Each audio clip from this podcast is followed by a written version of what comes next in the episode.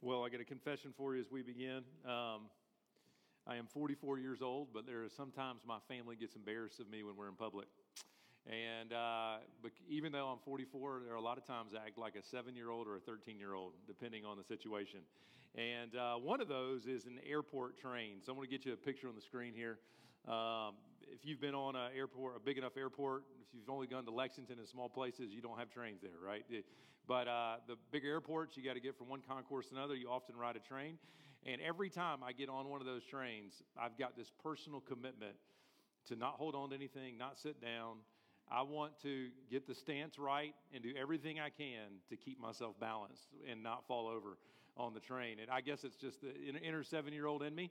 And so it's my commitment. And if I'm with my family, it's a little embarrassing because there are many times where I do lose my balance. And luckily, I've never fallen on anybody. But most people, when they get on a train, they recognize that, hey, this train is going to move, it's going to stop, even though it's somewhat smooth. And uh, I need to hold on to something firm. I need to take a seat. Uh, my luggage won't do. I can't hold on to my luggage. The carry on will fall. If I try to grab the person next to me, that might be disastrous or really awkward or both at the same time. And so you look around, and any normal human being looks for something firm to grab onto. And uh, not me. I'm trying to do it on my own and try to figure it out as we go. Uh, but why do I share that kind of silly start here? But because it's like this life in many ways is like those moving trains. Uh, it's, it's on the go. You don't necessarily know when it's going to stop. Sometimes the stops are, are more jerky than you hope for. And we really need something firm to hold on to in the midst of it. And uh, our passage today, as strange as it kind of might seem with all those kind of weird names in there, uh, really is a window into the heart of God and a window into something about his character and his nature that is profoundly relevant to us. And it's that he is unchangeable at his core. And he is the firm thing we long to hold on to in the life of kind of this moving train, this picture. And so before we kind of jump into our passage, we really, and, and if, you, if you haven't read the uh, Numbers before, even particularly this story, we got dropped into some weird names, into kind of a weird situation. We got to zoom out a little bit and see the context, and then we can get back in to the passage. So I want to do that briefly for you to give you uh, uh, some context where we're going. The first level I want to talk about is just the book of Numbers in general, okay? Um, you hear the book of Numbers, you think it's going to be a book about numbers, but it's really not a book about numbers. Uh, for whatever reason, they called it the book of Numbers, but it is about the wilderness journey of the Israelites. So Moses, in this book, tells the journey of the Israelites from Mount Sinai. They had just been rescued from Egypt. They had been under oppression and slavery of the Pharaoh, and they had been rescued through a series of, of miracles, essentially, and were brought to Mount Sinai to receive some uh, the law of God. And now they were moving from Mount Sinai to the borders of the Promised Land. It was about a 40 year journey, and it was, it was long and arduous, and, and that is essentially what the book of Numbers recounts that journey. And, uh, and it's referred to as this wilderness journey because their path in the promised land was through the wilderness. Now, if you and I think wilderness, we think somewhere in West Virginia or eastern Kentucky. Wilderness in the biblical times was a more an arid kind of place, a desert. You can see a little bit of what you think it might look like there. Um, but life was difficult for those 40 years. Really difficult, really harsh circumstances, really challenging. And uh, it wasn't just the circumstances that were challenging, uh, the people were challenging as well. They didn't handle this journey so hot. Uh, there was a lot of doubt, a lot of struggle, uh, a lot of grumbling against God, a lot of complaining. And, and on top of that, they were, when they would pass through different regions, they were lured away, it, in, as we'll see throughout the Bible, um, by chasing after the gods of other people. So it was a difficult 40 years.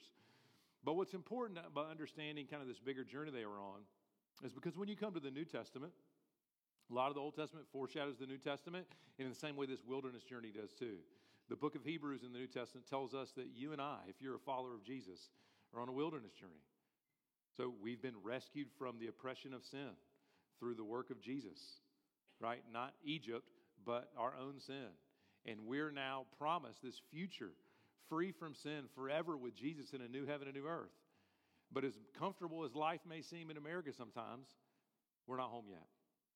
We're just passing through. But this journey for us, from our salvation to when Christ returns or we go meet him, is a difficult journey. It's our wilderness journey. And so I want you to keep that in mind as we're moving forward that this passage here for Israel in the Old Testament is very relevant for us today because of what Christ has come to do. So keep that in mind as we're moving forward. So that's the kind of the big picture context.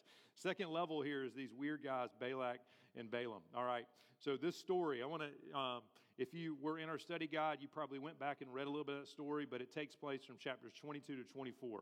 And kind of what you, to set this up a little bit for us, Numbers 22 through verses 1 through 8, Balak is the king of Moab. Moab is a place that they were going to have to pass through to get to the promised land. Most of the time, Israel would come to a place and say, Hey, listen, will you let us pass through your land? Sometimes they would, sometimes they wouldn't. Sometimes there were wars because of it.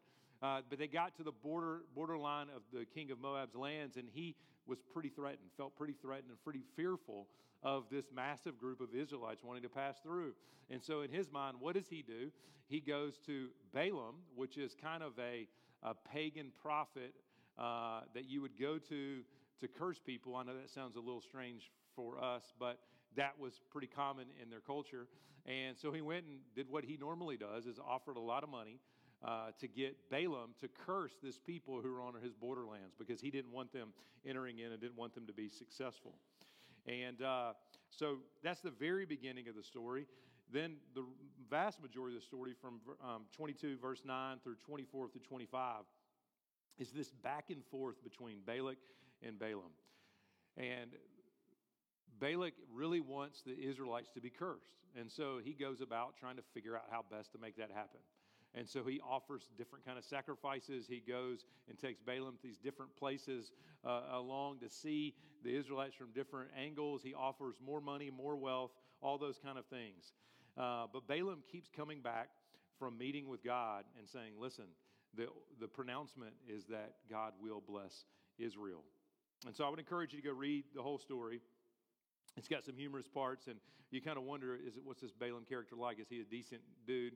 Uh, later in the New Testament and in Deuteronomy, it says he's not, but uh, you, you can get the little picture going back and forth. But overall, the story isn't about these two weird guys' names. Uh, it's about God's commitment to his people. And in this story, and we get dropped into our, our text, which is one of the oracles and one of the little situations that Balak and Balaam find themselves in we see some a window into God's character that is profoundly relevant to every person that walked into this room today. And the window we get is that God is unchangeable at the core of who He is and His being and His commitment to His people. And so, uh, what I'm hoping we gain from this time, and you'll see it on the screen, your big picture summary, is that the anchor for our journey, right? Because we're on a journey. The Israelites are on a journey. We're on a journey. Is that God is not like us that He is unchangeable. So let's pray. Father, as we come to you this morning, every one of us uh, have, even this week and probably even this morning, have felt the instability of the train of life that we're on. Uh, and we are all looking for something to grasp hold of that is firm and reliable. And so, God, would you show us this morning that you are the only one worthy of our treasure and trust? You're the only firm and reliable being in this entire universe. And you have come to prove it to us in the cross. Would you help us to understand that you are the one that is the anchor for our soul? So do what we have no power to do this morning, which is to make your word come alive for us and meet us where we are. It's in your name that we pray. Amen.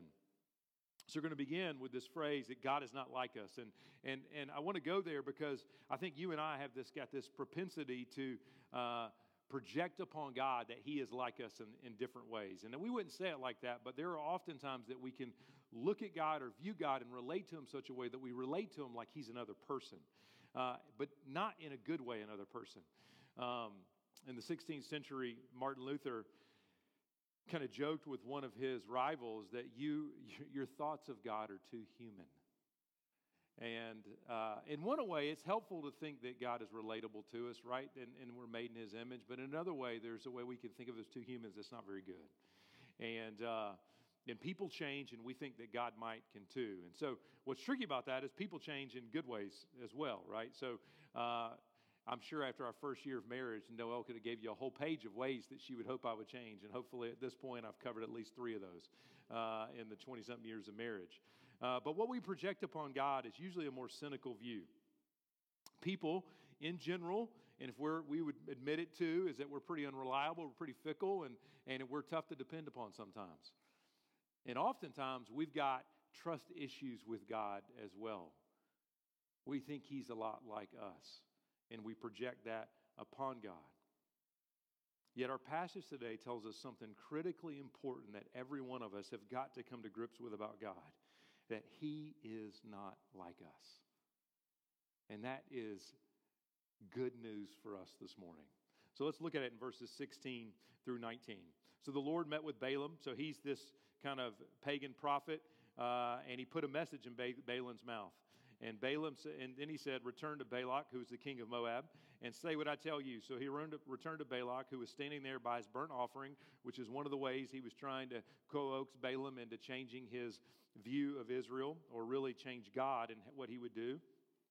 And Balak asked him, What did the Lord say?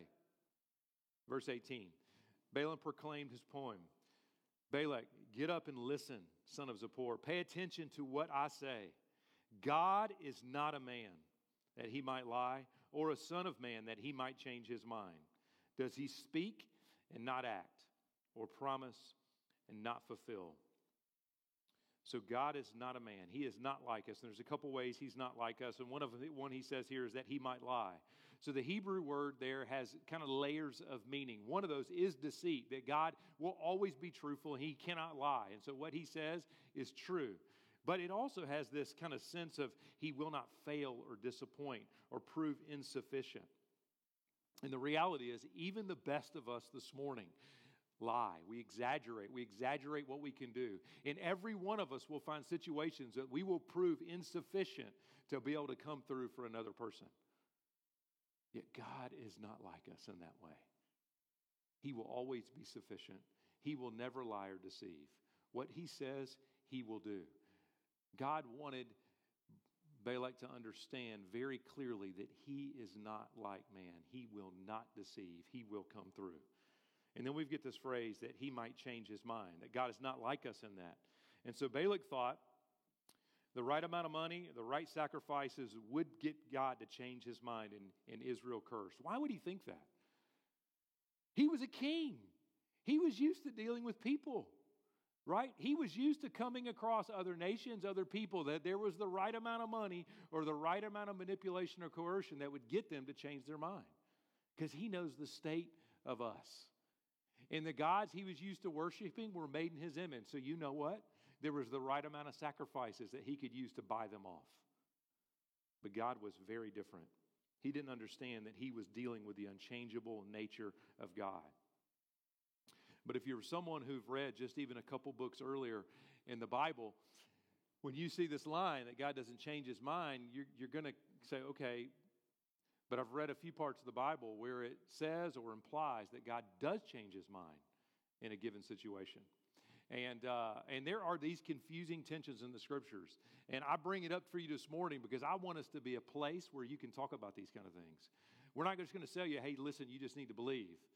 You need to wrestle with these tensions, to wrestle in the body of Christ, to bring the struggles together, and let's talk about it and hash them out. So I want to I want to reference one of these situations and give you a few thoughts. Uh, those thoughts probably won't be enough if these kind of things trouble you, and so it would be more of an invitation. Let's dialogue more about it. Let's talk more about it. Let's figure these things out. But in leaving Egypt in Exodus 32, there was a dialogue that Moses has with God. And in that dialogue, it says that God is going to pull back from doing what he said he was going to do and bring some consequences upon the Israelites because of their actions. And, uh, and the actual phrase is he, he relents, or some versions might say he repents or changes his mind. But yet we come across here in Numbers where it says he's not like man, he doesn't change his mind. And so, how do we reconcile those things? Well, I want to give you a couple thoughts. And again, this, this uh, probably won't be enough, but it puts you in the direction of where we're going. And so I think one thing we've got to recognize is that anytime you're talking about God and the scriptures are revealing something about Him, it's using language that is a little bit difficult to describe God, right? And so God is ultimately incomprehensible, but yet we have been given a revelation to help us understand what He's like. And so, in doing that, oftentimes the scriptures use anthropomorphic language. I wish I could say that. I, am butchering that word, but essentially use language that is human like to try to describe God who is not a human, right? So the Bible will say he, he holds you in your, his arms with love or something like that. God, does God have arms? No, he's a spiritual being, but it's used to help us understand that. And so some of these uh, ver- words we'll come across are going to help us understand what's happening in that situation from a human point of view.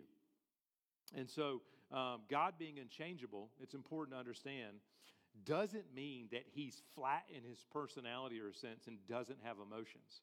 So, God has emotions. He grieves when his people sins, he rejoices. These things are true about God. He has emotions. But what's different about God's emotions is they don't lead him to change his overall plan and commitment. You and I have emotions, and those emotions can rise up in us and lead us to good or bad decisions based on those emotions. But for God's emotions, they come in context and they're appropriate for this given situation, but in a context of his overall commitment and plan. His emotions don't lead him to change in any given circumstances. They're just appropriate to what's happening in that moment. And that's different than our emotions and how we function. And so when it says that God changes or relents in Exodus 32, it's different than how we change. One way it's different is our emotions make us change. They don't make him change. They're just appropriate to the moment and a part of his larger plan. But also, uh, when we change in any, any given circumstance, it's usually because we have learned some new information. That's one reason why. Well, there's no new information that God's going to learn in any given circumstances that will change how he responds. And so, for the Israelites in that moment, what happened to them is they get pulled out of Egypt, rescued out of Egypt, then they make an idol and begin to worship it like that's what got them out of there. And so God was rightly angered, an appropriate emotion to that situation. And there's in a sense that he appropriate needs to bring wrath to them, but the scriptures say that he changes. So, but you've got to understand that he didn't change because he learned new information in the moment. It's not that he rescued Israel and had no idea they were going to stumble or fall. He knew that. And in his grand scheme of plan, he ordered a way that he would respond appropriately. And that's ultimately what we see here going on. And so God may respond differently in some situations than others, but it's not based on new info. God sees all and knows all, and he, and he responds in a right way based on that. So his purposes and commitment does not change. And so what we see in the Exodus passage, particularly, is God relating to Moses and Moses, Moses foreshadowing uh, Jesus as a mediator. And so in this moment, the people sin, and Moses is functioning as a mediator between the people. And in the bigger story of Scripture, Jesus would be that mediator between God and his people. And so, rightly, the people deserve God's wrath in that moment. Moses, Moses mediates, and God changes and does not put his wrath upon them. That was a part of the bigger plan. But from what we see from our perspective, is a change. But God's commitment wasn't changing. All that's foreshadowing what would come in the gospel. And so his purposes and his commitment are unchanged. But how it plays out in any given circumstances will be different. And so I know that was a, a bit kind of heady detour there. Uh, and, but I want to use it more as an invitation. And so if there are things you're wrestling with about this and other parts of Scripture that reference that, let's dialogue about it. Uh, I can point you to some good resources or point you to a few people in this congregation that will explain it much better than I just did. But the bigger picture is, is that God is not fickle like us and he won't change. His overarching commitment is firm and secure because his being is firm and secure. And so, what this section does in Numbers is reveals that he is unchangeable. And theologians sometimes call this the immutability of God. So, I want to put a definition on the screen that kind of summarizes what we've just seen. And this comes from the um, ESV Study Bible. It says immutability means that God is unchanging in his being, his perfections, his purposes, and promises. Those things are unchanging about him. But this is important. Although, as he acts in response to different situations, he feels emotions. So, there are different situations. He's not this stoic guy. He has emotions, but he's unchanging in these bigger realities about who he is. And so then we're brought into another point in this passage here that says, it has this rhetorical question Does he speak and not act? Does he promise and not fulfill? And this rhetorical question is meant to get you and I to start thinking about this. Huh, does God speak like that? Does he not act? What about us? What are some reasons why we might speak and not act? And so I want to do a little thought experiment for you. I want you to think about that with me. There are hundreds of things we could say today on why we might say something but not follow through, but I want to give you a few. So they'll be up on your screen here for you. Well, one is fear. We speak, but then we back down later because of the fear of something. So we might say we're going to do something, and when we encounter the situation, we're fearful. But God is not fearful, He's not like us. There is nothing He will encounter that is bigger than Him that would lead Him to fear not acting on what He said. It's good news for us this morning. New information is another thing. We speak, but as soon as we gather new information about our decision, our desires might change. And this isn't always negative. I might say, I'm going to go join you to do something this afternoon, but I find out new information that my kids have a game I'm going to go watch. And they change how I might function in that given situation. But there is no new information for God. He is not like us. There's nothing new under the sun that He doesn't know or understand. And so when it comes to Him, there is nothing He will say that He can get new information that He won't choose to do. This is radical. Even in the greatest relationships we have, there is new information that can come on the table today about every single one of us that will fundamentally change how everybody in the room acts with us. Not so with God. There is no information about you that He hasn't known and doesn't know and doesn't know that you will do that will change what He, how He relates and functions with you. Another reason why is did, we didn't think it through. We speak, and then when it gets time to act, we realize we didn't think it through. I mean, everyone in here probably knows there have been days or weeks that you've committed to five different things that you just have it, don't have the capacity to do it all, and you didn't think through it. God's not like us. He doesn't do that. He doesn't overcommit. He hasn't not thought through his grand redemptive plan for the world that includes you and I. So, what he says, he will do. Another reason is maybe he's too weak or we can't deliver. We promise, but when we face the task at hand, we're just unable to deliver for whatever reason. Too tired, not capable, you name it.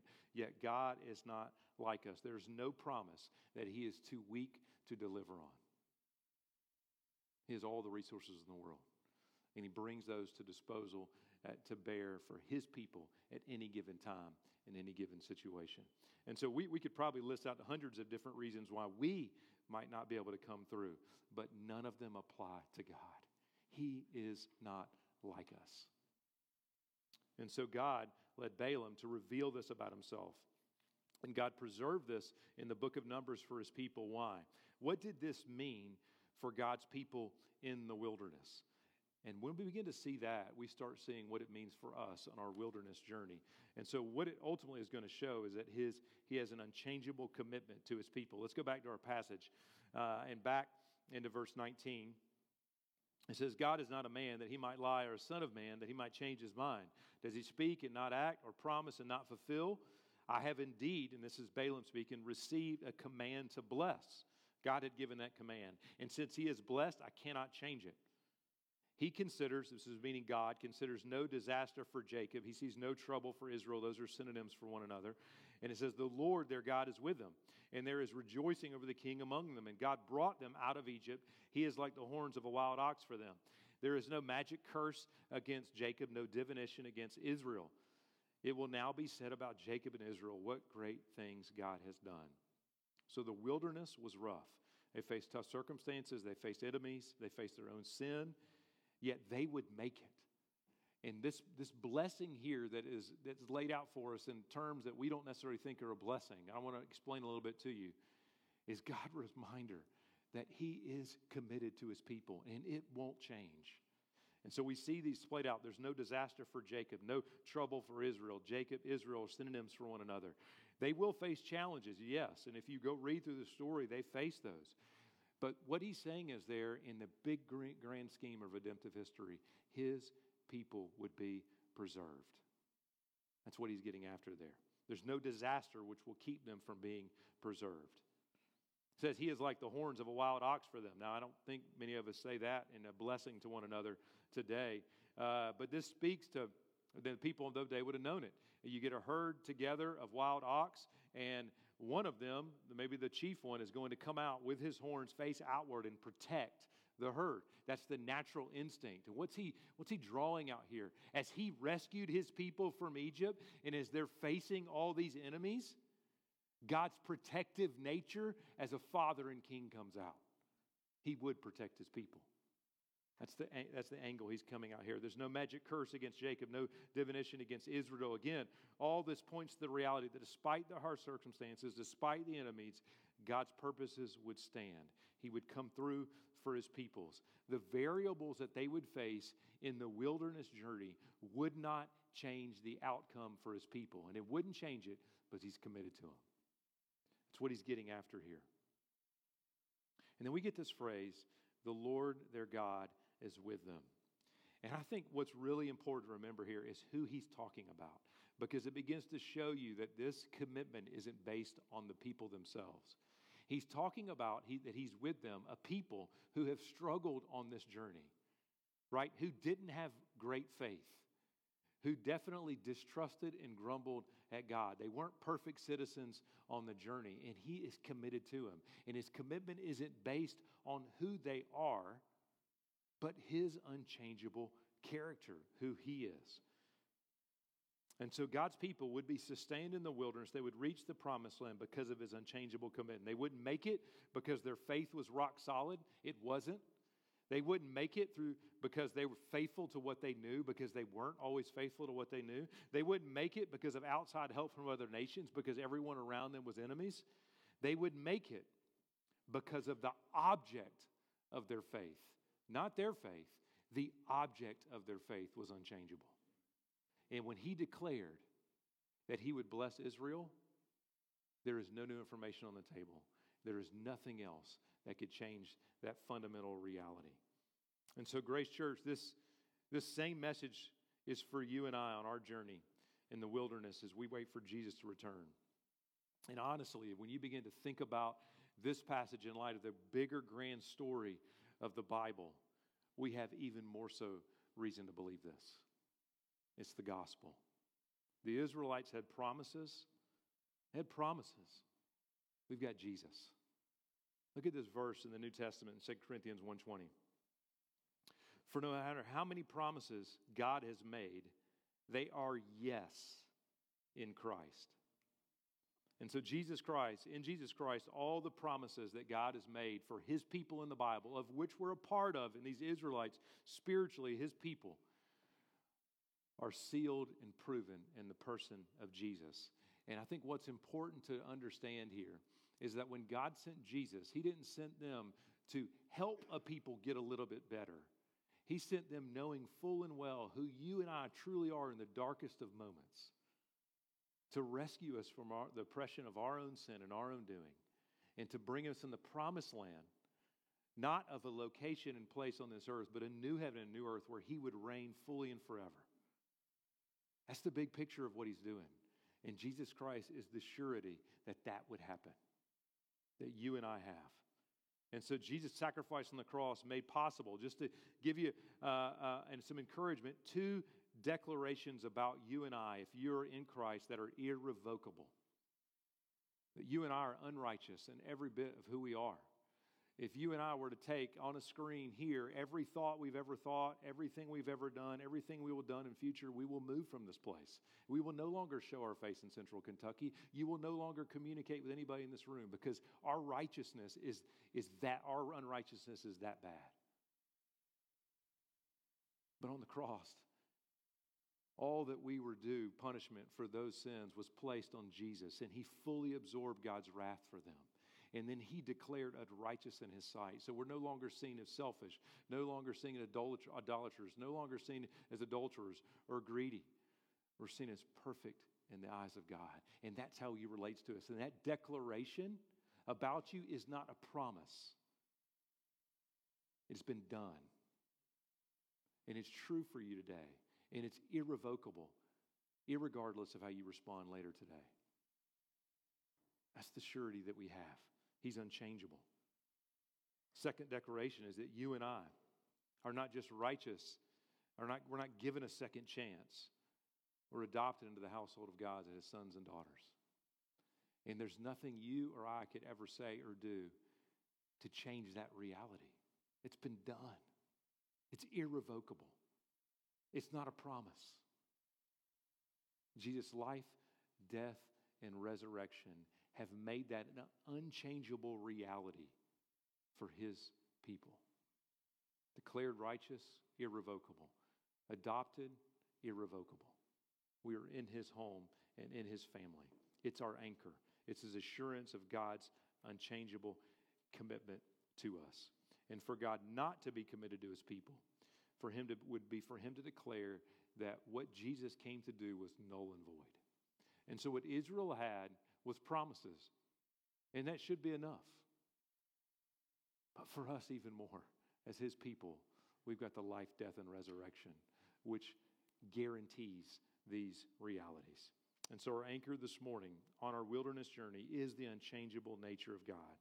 So, where do we go from here? I want to give you two points of application. The first one is this is that we would cast aside trusting in things that are changeable. So, you and I, we all naturally feel the instability of that train that we're moving on in the world.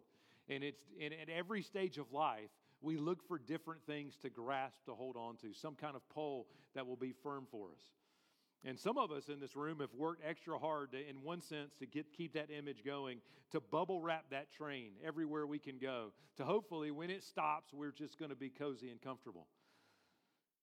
But you don't have to go far in life to know that the bubble wrap's not going to win. That ultimately, life and its instability will win and that we need something more than just trying to insulate and control our lives. And so, what we find is that when life's out of control, we often try to hold on to different things. Maybe it's our, our health, maybe it's our gifts and abilities that we have, those feel like something firm. Or we look to our job security, or we look to our career, our field, or our 401k. That, that feels like something's firm for us when life's out of control. We can double down on an election season of our political party. Maybe that is the something firm that can get me through this time that feels unstable on this train. Or we can look to the people around us that they feel firm to us. But we're constantly grasping for something firm, but the nature of everything we usually grab onto, it's changeable. Some more than others, but they're all changeable. This week at one of our dinners in our house, we uh, we had a little discussion on Hebrews 13 8, which was in, it's not going to be on your screen, it's a short verse, I'll say it to you. Uh, but it was in our study guide this week. It says, Jesus Christ is the same yesterday, today, and forever. And so I posed the question at our dinner table who else in all human history has been able to say that? That they are the same yesterday, today, and forever. Or what else could say that? And in our discussion, no one said a person, no one said money. No one said stuff. No one, from the youngest to the oldest. We landed on two things that could remotely be said. My youngest, Bradley, said a rock. Interestingly, I mean, when we know that, uh, that the oldest was quick to clarify rocks can erode and all those kinds of things. And, and so the oldest said, uh, Carter said plastic. And, you know, that's probably a really good one. Uh, I don't know if plastic erodes as much of a rock. I'll let somebody in here, like Amy Farr, figure that one out for us. Uh, but the point is, I mean, actually, that's probably the reason why the Old Testament uses the imagery of rock for us, uh, because it's the most sturdy and reliable thing we can think of in this life. But the point at the dinner table, as we looked around and thought, there's no one else that can claim that. So, why would we, as a people, waste time playing the game of trying to hold on to things that can't claim and they're the same yesterday, today, and forever. And that leads us to our second application is that we would rest in the anchor of God's unchangeable heart towards us. Grace Church, your, your circumstances will change. Many of you feel this right now. You're in some difficult days and you've seen them shift and change. Uh, we have no idea what's going to happen to us tomorrow. Even this week, looking at the unchangeable nature of God, I found myself frustrated with the circumstances on my moving train because for some reason I was thinking they should be better than they are. And it just reminded me that the circumstances are always going to change. And the circumstances aren't good reads on whether God is committed to you in that moment. Because the reminder for us this morning is that our circumstances will change, but God's commitment will never change. It really is the firm pole that we can hold on to. Your struggles and your victories are going to change. You're going to have seasons of trusting and resting in Him on this moving train, but there are also going to be seasons, and some of you are in this right now, where that train has hit a stop and you're pissed. You're frustrated. You're grumbling at God, and you're mad at everyone else around you for what's going on in your life. You're going to have victories and struggles. You're going to rise and fall. But God's commitment to you is not based on how you respond in a moment. And that is good news to us this morning. Your people will change around you. The people you look to for anchors will change. Some will fail you, some will move. Most will just be unable to deliver for you. But God will never fail you. He's not going to move to a new church, He's not going to change jobs and move to a new town. He will prove sufficient in every way to hold you up on this journey till Jesus returns. God will not change in his posture towards you or I and his commitment towards us. Why? Because his nature is not such. He is not like us. He's proven it on the cross, and this is our anchor, and this is the very reason why he is the greatest treasure in this world, and there is no one else worthy of our trust. And so, in this wilderness journey that you and I are on, you're going to face circumstances and difficulties and people and challenges. They're going to be tolerable at best at times, sometimes comfortable, but oftentimes very difficult. And we've got to find promises of God that aren't just vague promises about Him, that are bedrock, blood bought promises at the cross that we can hold on to in the moment and remind us of God's unchangeable character. Because that's our anchor on this wilderness journey. Let's pray.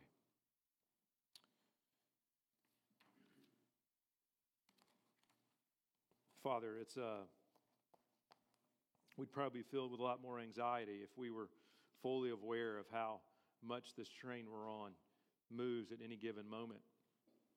And that we were more aware of what this week or next month or next year, or the next 10 years held for each one of us. But we do feel the instability of it and we get knocked around. And like the immature Kevin, we're like on that airplane train trying to grasp, not, not even grasping at anything, just figuring out if we can stand up on our own. But you have entered time and space to reveal your commitment to us. And in Jesus Christ's life, resurrection, death and resurrection, you have proven it.